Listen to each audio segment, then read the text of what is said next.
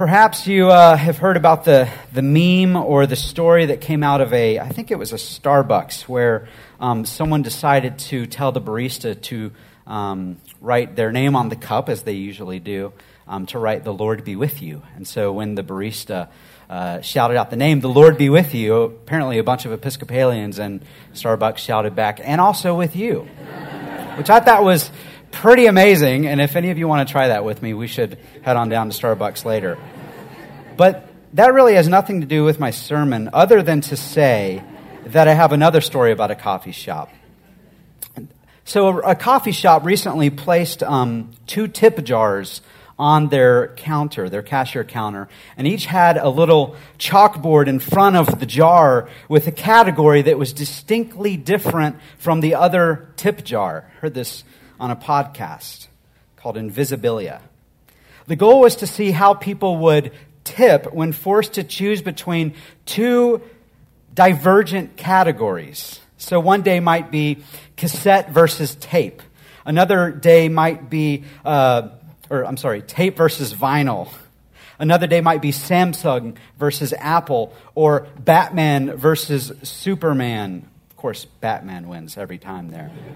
My personal favorite puppies versus kittens. Is there any competition there, really? And we could add in our own, of course Tennessee versus Western Virginia, Sam Adams versus Superman. I think we know who'd win.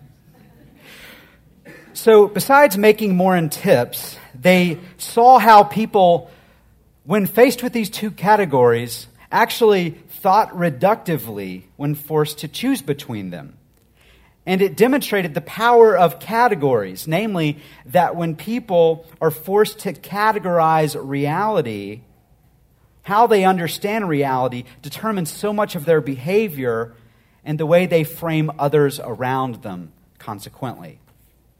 So here's another category I want to put in front of you today, especially in light of our readings spiritual versus religious.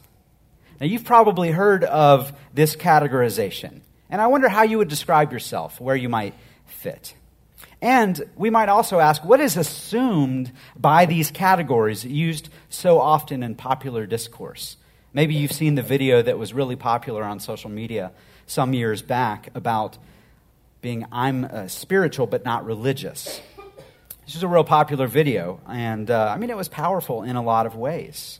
And so usually what people mean in this sort of uh, dichotomy by being spiritual is uh, that's equal to being authentic or open or non judgmental, tolerant of others, eclectic, not affiliated with a denomination, or free thinking. These are some of the, I think, the presuppositions connected with uh, the spiritual side. Religious, on the other hand, at least in this video, equals being hypocritical or superficial, constrained by dogma or doctrine, tethered to a denomination, and unconcerned with the plight of real people, especially the marginalized.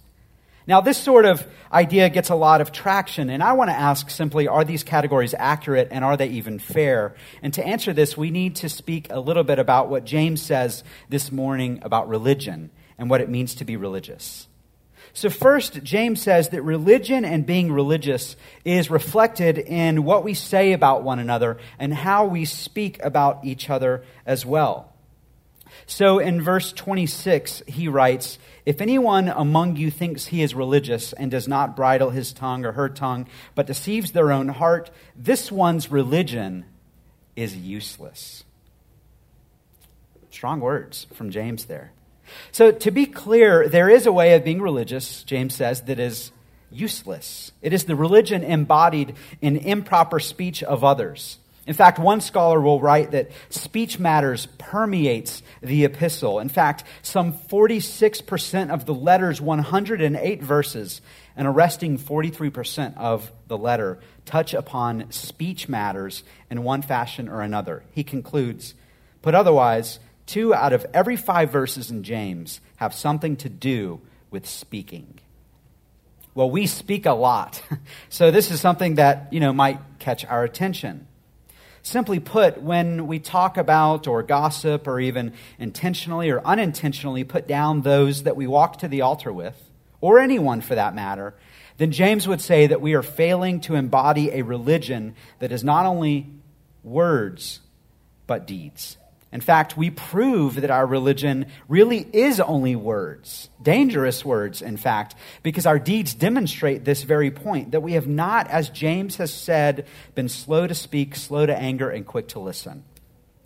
Instead, we've deceived ourselves, he writes, being a hearer only and not a doer. Now, we might also just, as a caveat, say this does not include smack talk of college football. But elsewhere, James states that the tongue, it's like a spark of fire in a dry forest, setting it ablaze. It has the power that is like a rudder of a ship where the tongue goes, all those on the boat go as well.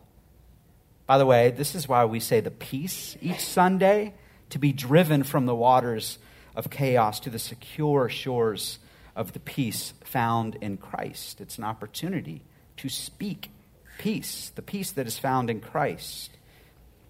So, those who are self described as spiritual are right to react against this kind of verbal danger and division that James addresses. This kind of religion is useless. But this is critical here. James' entire point is that it's actually no religion in the first place. It's a distortion of religion. Instead, in verse 27, he gives the alternative. He provides the definition of what true religion is, and this forms the thesis for his entire letter, for his epistle. He writes, Pure and undefiled religion before God the Father is this to visit orphans and widows in their trouble, and to keep oneself unspotted from the world. In other words, James writes, This is religion concern for the marginalized on the one hand, and also a life committed to personal holiness, to holiness in community, in relationships. Well, that makes me want to rec- reclaim religion. I don't know about you, but I want to be both spiritual and religious in the way that James says. And if we survey all of Scripture, we see this elsewhere in Isaiah as well. This is not just a New Testament teaching. Scriptures tell us that real religion, right religion, it's grounded in right worship, right belief. But if we don't have love of the most vulnerable, James says, then our train hasn't even left the station. And this is because we follow a God who holds that those who are often rejected or unseen or unheard are worthy of infinite investment. James builds on this, saying that pure and undefiled religion spins itself on the ones that we find least valuable in the world, the very ones that we're most likely to overlook. And Jesus cares about this because he knew what it was like to be unwanted. He knew what it was like to be a refugee whose parents were forced to flee their town of Nazareth to go to Egypt in order to escape militant violence from oppressive forces. Now, it's important to notice that those who self describe as spiritual and not religious are usually, in many ways, reacting against forms of institutionalized religion that are, to be sure, against what Christ actually desires. This is what we see in the gospel reading. He's calling out those who would uphold traditions of man that don't lead to the righteousness that God desires. And so Jesus calls them out for being a farce, for being a fake. Well, this is precisely what James is saying too. Don't merely say it, do it. And we know from the pages of Scripture that Jesus himself was religious in all the right ways, redeeming that word. He attended worship. He prayed regularly. He was nourished in personal relationship with the Father and the Spirit. He called for strange religious rituals like baptism and the Eucharist, important traditions, not empty traditions like the Pharisees.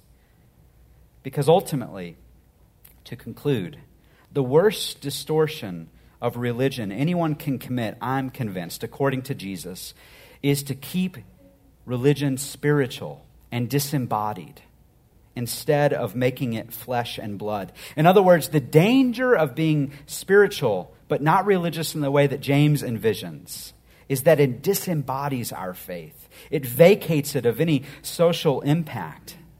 This is because Jesus requires of us not no religion, but a religion in which the Word becomes flesh, in which He came to save sinners, but to save them into a community, into a world where they're likewise living and proclaiming the good news. So, do you want to be daring? Do you want to be revolutionary? Then I would say don't settle for just being spiritual. Be religious. Pursue pure religion with James and with Jesus. Pursue a life given to others, both in holiness of speech and holiness of service. And when we fall short, which we will often, know that God stands ready to forgive us. Because ultimately, it is only Him, it is only His love, it is only His hope which embodies pure religion to the fullest degree. So we place our trust in Him. Amen.